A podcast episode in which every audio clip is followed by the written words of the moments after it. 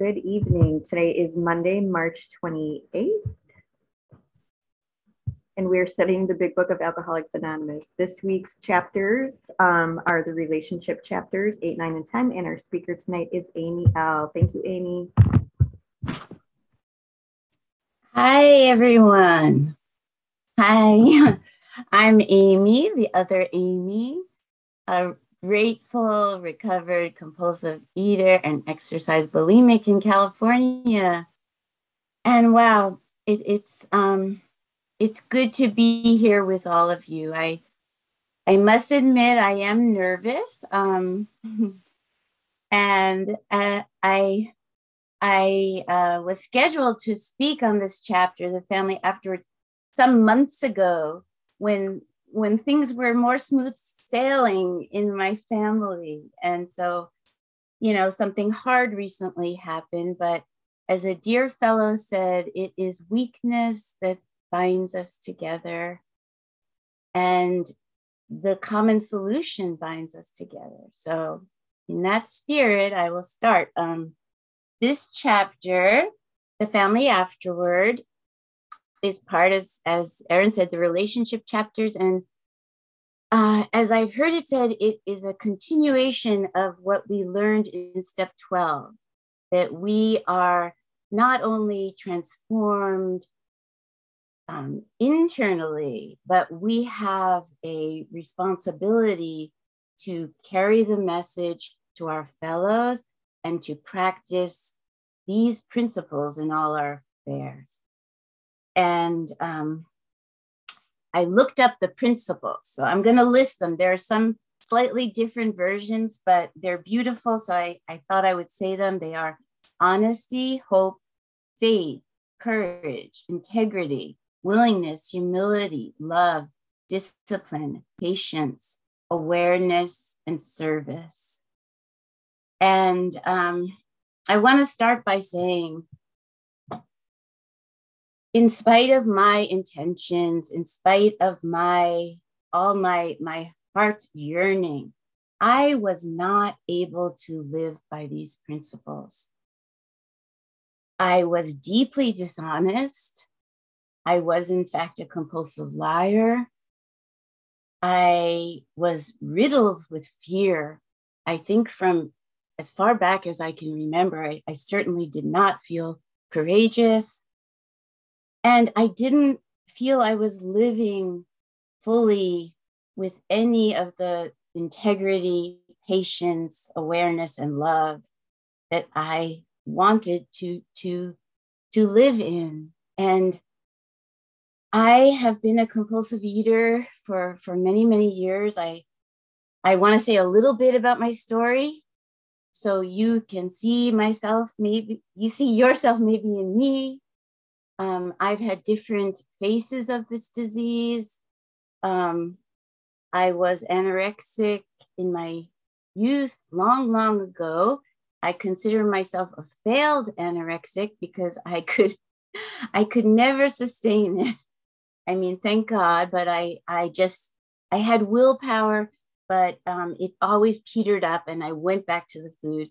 I also have a history of different kinds of bulimia, um, I don't have a gag reflex except when I'm pregnant. And as much as I, in my sickness, wanted to make myself throw up, I could only do that if I ran after binging. And I did some of that. I also abused laxatives.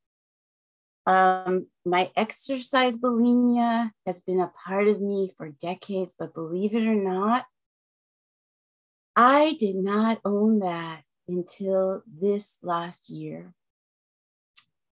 Um, and, and that, that blows my mind, but it's the truth.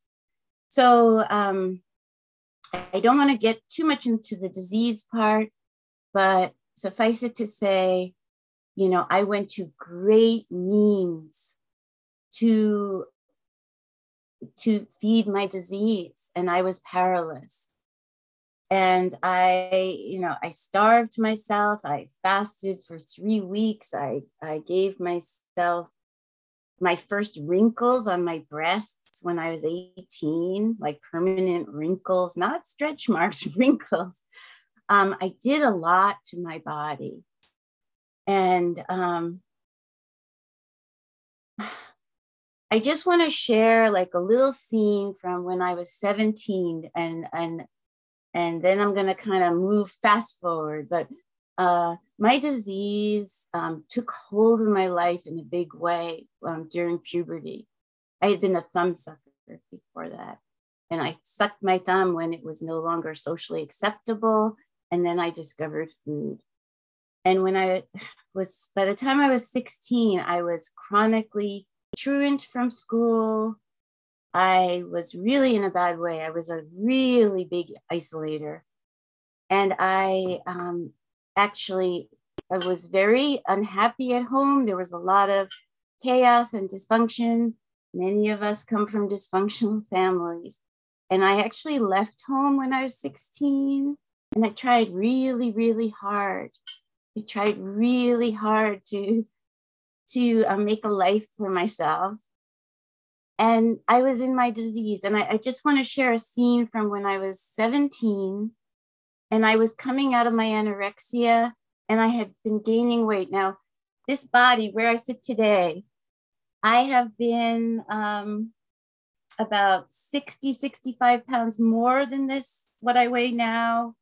And I have been about 30, 35 pounds less. And you cannot tell by looking at my body how sick I am. I'll, I'll say that.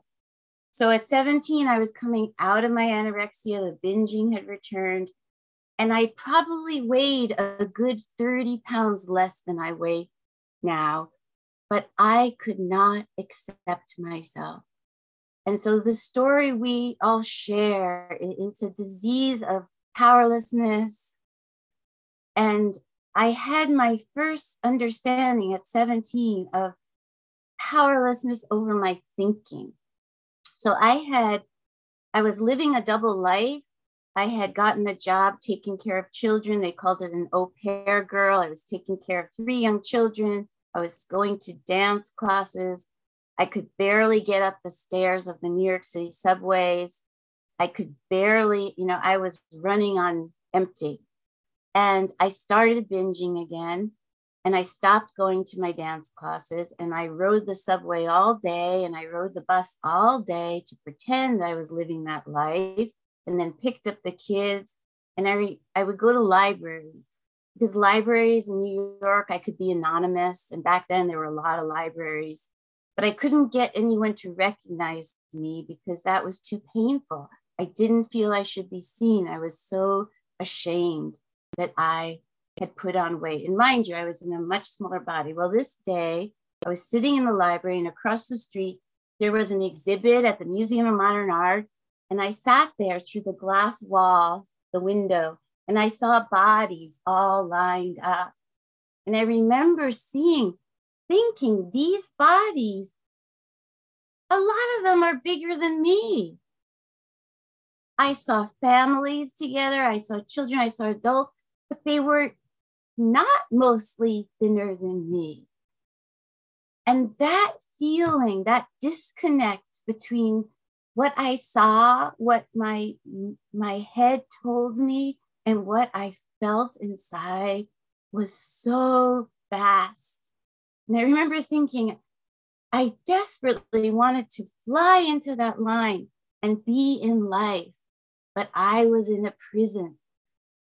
I was a prisoner of my thinking and I was powerless over my thinking.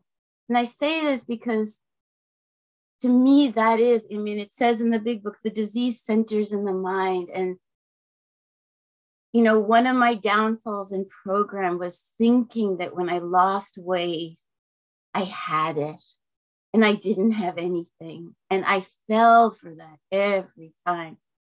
And so I came back, you know, I, I kind of had my first surrender into total compulsive eating in my 40s when I had my second child. I did everything late in life. So, you know, I went to school and my I got my GED. I, I went to grad school. I, I did this all late in life. And I married and I had my children. And then I succumbed to compulsive eating, surrendered, no holds barred. And I I gained more and more weight. I was wet, I weighed more than my six foot five husband, and that did not stop me. And there was a wall. And so this this chapter, The Family Afterward, it starts on page 122 and it says, That's 10 minutes, Amy. Okay, thank you. Perhaps they created the impression that he is to be wrapped and he is me. I'm the alcoholic here, wrapped in cotton wool and placed on a pedestal. Successful readjustment means the opposite. All members of the family should meet upon the common ground of tolerance, understanding, and love. This involves a process of deflation. So, so you know, I came back twice in my 40s. Um, I again, I lost my weight. I got high on my supply. I did a ton of service. I knew nothing, nothing about really what it meant to have a relationship with a higher power. I didn't know anything about doing 10 and 11. I knew a lot about doing 12. um, I knew nothing about 10 and 11. And I didn't understand. I didn't understand how deeply selfish I was because I didn't, I didn't look like a typical selfish person. And, you know, all my life, I wanted a family of my own. I thought if only I had someone who loved me. And I wanted children, and I didn't know if that would happen because I, you know, I was in my 40s, but I did. And in this family that I got to create, in a sense, I suffered. And I suffered because of my selfishness, and my family suffered with me. Why didn't I see this? Why didn't I see my selfishness and self centeredness? And keep in mind, by then I was in the program. I, I, I didn't work the big book, but I worked the OA, the 12 and 12 in OA, the 12 and 12 workbook. I worked the steps. But it says, driven by a hundred forms this is from how it works, as you know. Driven by a hundred forms of fear, self delusion, self seeking, and self pity, we step on the toes of our fellows and they retaliate. I, my selfishness looked often like martyrdom, martyrdom, being a martyr. And I would do everything for other people, and I would do everything for my kids and everything for my husband. And deep down, I resented it. I felt like the maid. I would have episodes of rage. And, you know, my kids would tell me, you know, we don't know, are you going to be, you know, super sweet or are you going to be, you know, screaming? I screamed when my kids were young. Thank God when I came into program the second time, I stopped screaming. That's the one thing. But I was delusional and I kept on thinking I could kind of get back what I lost. What I lost was in long, long ago. We never get to go back there. What I had to learn in this program, and it took me many, many relapses, I had to learn about my selfishness and I had to learn to grow up. And for me, it was a painful it was a painful, circuitous route to that. And it says in the big book, it says, let families realize as they start their journey that they will not be fair weather. Each in his turn may be footsore and may struggle. There will be alluring shortcuts and bypaths down which they may wander and lose their way. And I did lose my way. And all I can say is I'm going to go to the next page. It says, we must grow. We grow by our willingness to face and rectify errors and convert them into assets. The alcoholic's past thus becomes the principal asset of the family and frequently is almost the only one. Cling to the thought that in God's hands, the dark past is the greatest possession you have, the key to life and happiness for others. With it, you can avert death and misery for them. I mean, that's powerful stuff. can I believe that somehow all the messes I made in life, and I made a lot of messes, that somehow they were not for naught, that somehow my God, and I, I, I believe God has been there. I, I know God saved me many times in my life. I believe God brought me to my family I have today. And I believe as God heals me, I believe God heals my mother and heals my grandmother. Why I believe this, I don't know. But maybe because I see incredible healing in my life. So I want to say, and I don't have that much time, we alcoholics are sensitive people, it says in the family afterward.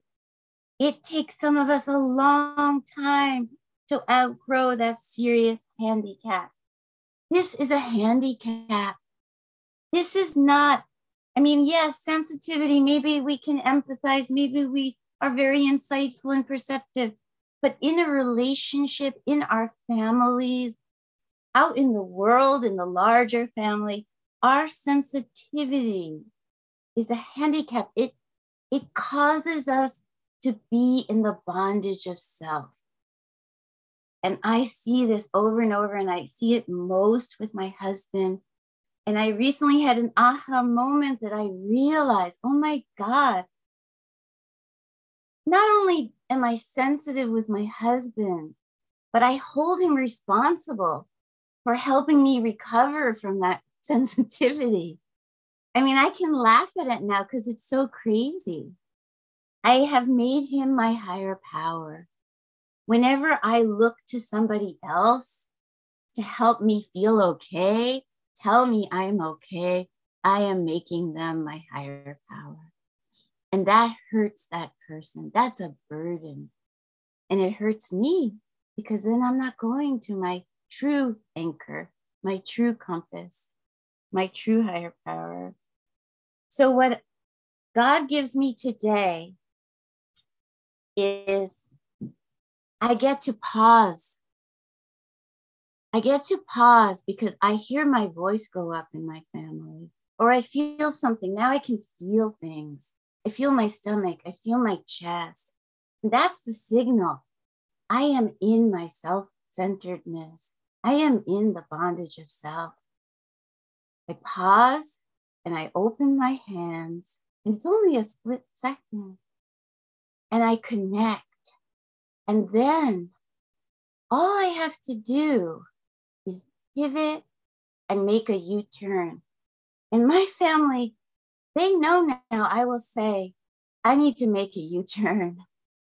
And so, something, are we up on five? It feels like I should be. oh, yeah. I'm so sorry you didn't hear me um, on the Oh, I didn't hear yeah, you. Sorry. Where am I? You have two and a half minutes. Okay, two and a half minutes. I'll make it quick. So, something hard happened just a few weeks ago with my son. He's 17. I have an older daughter, but my son is still in school with um, marijuana use.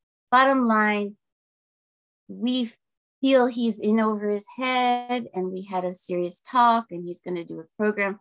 But what I was able to say to him, and he was lying, lying, lying.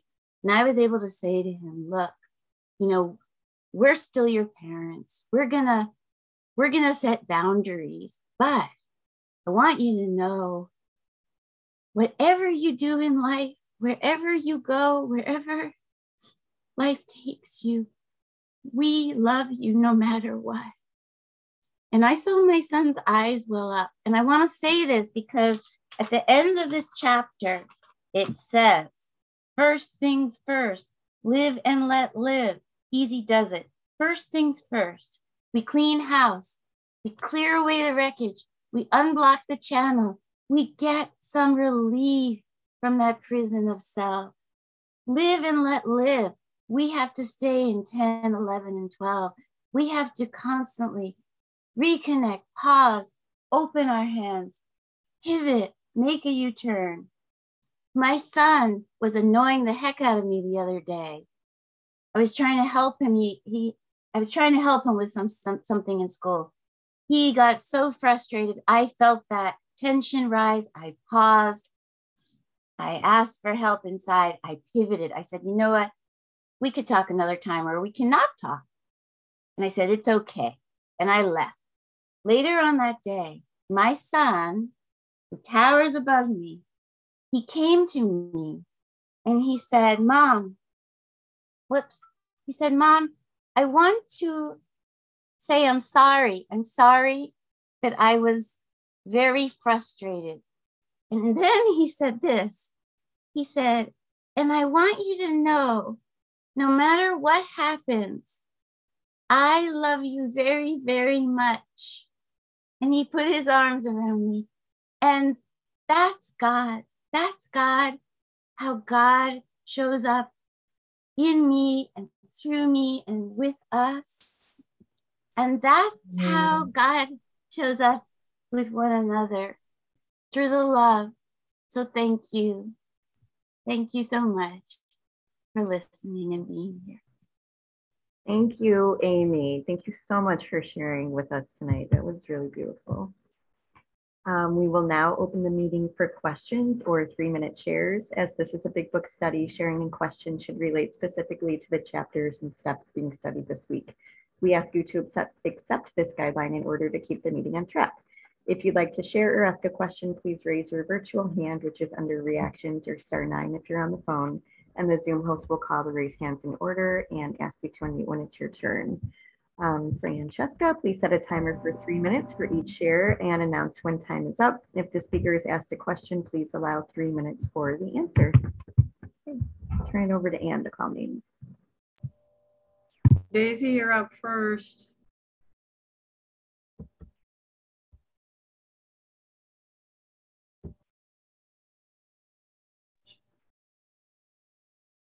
Hi, everybody. I'm Daisy. I'm a compulsive overeater. Thank you so much. Thank you, everyone, for being here. Thank you, Amy, for that really lovely and heartwarming share. Sorry, I'm dropping my headphones everywhere. Um, but really, really nice to hear you. Uh, there was one thing in particular you said, and I won't get the exact wording right, but I think you were saying that, you know, you believe that as you heal, your mother and your grandmother heals also. And that really hit me. Um, I believe that too and um you know i i i look at my mom and and she is spiritually sick and i look at my grandmother who's no longer alive she recently passed away but she was spiritually sicker and i i imagine my whole line of generations back and back has been like that. And there's just so much sickness that has been passed down generation to generation to generation. And i look at my life today and i am spiritually sick you know? I am i am in that line. And i have like the most incredible opportunity by having this relationship with god and being with a higher power where i can start to like untangle that karma and i can put a stop to so much of what's been passed down by no nobody's fault it's just you know it's just in my lineage or it's what I was born with or whatever it is. But, you know, every time I pause and take a different direction, you know, I do a 10 step, I do a turnaround, whatever, that's that's me doing something differently and something that I'm not going to pass down to future generations. Um, and I just I heard that so much in your share of just the way that you relate to your kids today and and um and yeah I I just I really like personally, you know, in this choose your own conception meeting, I really like to kind of open my mind to a belief in something that's that's beyond linear space and time and um, can really heal outwards and infinitely. So thanks all. Kristen, you're up next. Hi, I'm Kristen, compulsive overeater. Um, I've missed you guys. I was away in the mountains and um, so it's good to be back. I um, loved everything you said, and I was present for all of it. And I, but it was just well, the feeling that I got was of this kind of bigness entering your life, that life went from small to big with more and more in it. And um, I think that that for me is how it's going. Um, you know, I spent five nights and six days with uh, another human, um, um, uh, my boyfriend, and I'm, I don't know that I have done that um, ever. so, um, the healing that's come in this program is my ability to do that, and it is my life and my feelings and my world getting bigger, where it's not just Kristen seeing people here and there for a couple hours at a time and the ability to to be in that and express frustration and um, you know state my needs uh, and and be understanding if they aren't getting met. None of that happens without without this without this program. We also have in my family my mother is having to have her knee replacement surgery corrected. And um, my brothers and I are having to kind of finally face the issues of mobility that her um, weight is going to cause, and we're having to talk and navigate. Um, and that stuff is challenging as well. And I'm, you know, in the middle of my fourth step, and everything is annoying the shit out of me. And so I just, it's just a lot going on. But your share reminds me and helps me see that um, you know it's important to set aside the time to to work on my fourth step because I don't get to that bigger life, to that bigger presence, to that healing unless I trudge through these steps. And so I really appreciate um, your share so much. And uh, thanks everyone for listening. And I'm really glad to be back. I'll pass. Thanks, Kristen. Emily, you're next. Hi, family. I'm uh, Emily D, compulsive overeater. Um, and my problem definitely centers in my mind. I feel like I'm at church, I mean, in an agnostic sense, like, okay, a, a house of worship when uh, listening to this meeting. And, um, you know, the passages that you chose to mention um, where actually I flipped open to the family afterward and it was like exactly what I wanted to to kind of key in on. This is a program that is not the strong helping the weak. This is a program of like the weak helping the weaker. And I am um, just really grateful to witness and hear what I need to hear because um, you know I, i'm coming up on two years of abstinence and that is a miracle. I mean, holy shit. And I am right now dealing with what I like to call the raw meat of what kept me in bondage of self. And I've been in bondage of self. Um, I'm also, you know, I'm someone who lives with a mental illness. And so, um, you know, I've been in a particularly difficult season with that. All that is to say, you know, is it an outside issue or isn't it?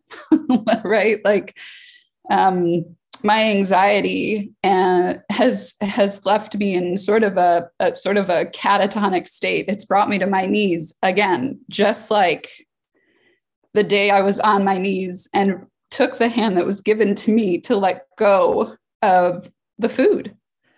And I am on my knees right now, you know, saying to God, like, whatever it takes, right? I'm powerless.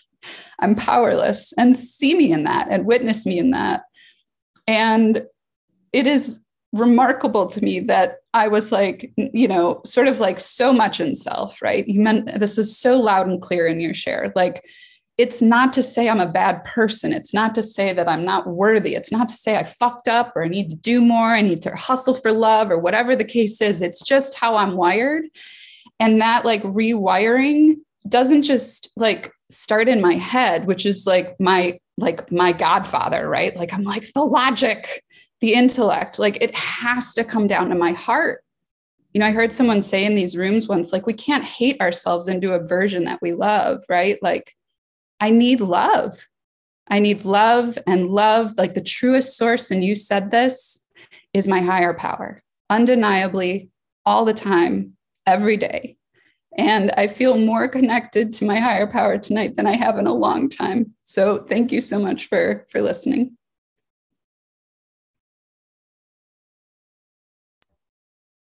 Thank you so much, Emily. Um, Sarah, you're up next.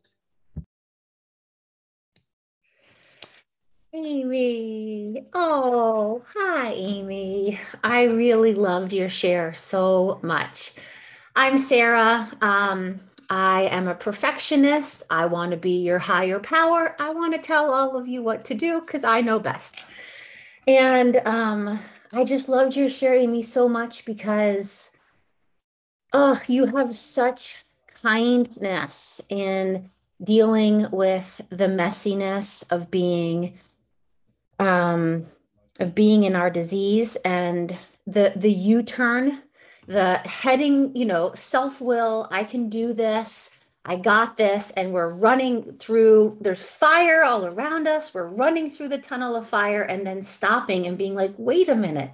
Somebody else might know a better way to do this and then taking the u-turn and realizing like i don't have to run through this wall of fire there's like a whole off ramp back there if i just stopped and listened to my higher power um, the universe would say like look behind you and i have learned so much from you and even though every single day i fuck up 25 thousand times and I still yell at my kids and then have to apologize and yell at my husband and then have to apologize. And I'm so selfish. Like I hear your voice in my head constantly, like breathe, be calm, be gentle with yourself, Sarah. And I'm like, okay, I hear you, Amy. Here I go. U-turn, like keep going. And I'm just very grateful for you. And I'm so happy that I came to this meeting. And I love you so much. Mwah.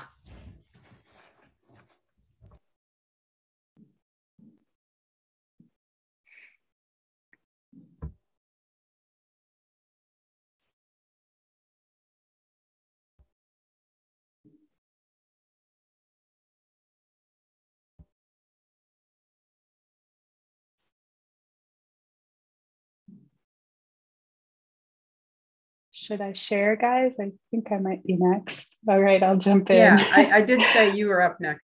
oh, okay. I'm sorry, I didn't hear you.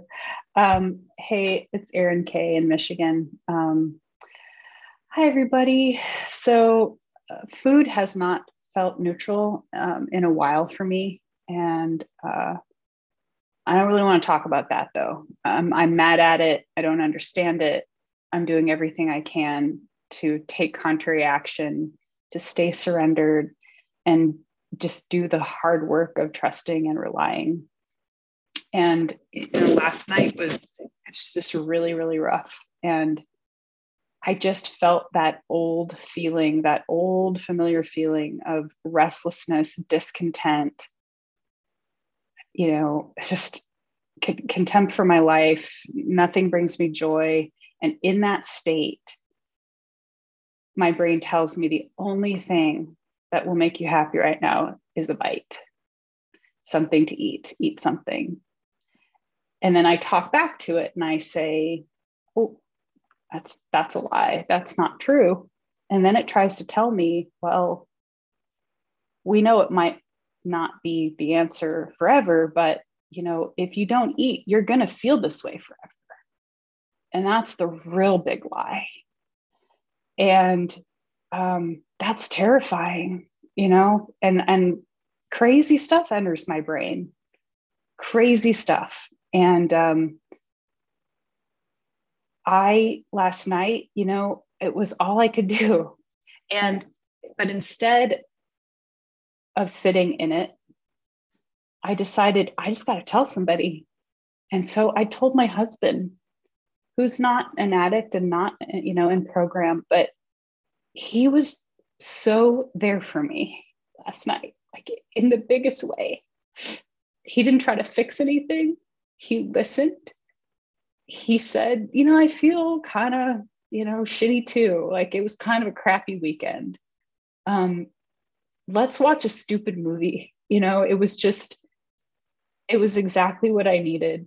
And um, I just think about this, you know, the family afterward. And I, I was t- on on with a friend and complaining about, you know, how I'm feeling lately. And she gently bitch slapped me back into gratitude and reminded me where my husband and I were in our marriage and our relationship before recovery and even early recovery when he didn't really understand this program stuff. Like he, you know, he was a little jealous of the time I was spending. He didn't get it. But just by continuing to to to stay surrendered, to do the hard work of trusting, relying, showing up, recovering so that I could be there for him. He he was so there for me last night. And um, I'm so appreciative and grateful for uh, everything. Um, yeah, thank you so much for listening and letting me share. We're now going to um, stop the recording for unrecorded shares and questions. Zoom host, please.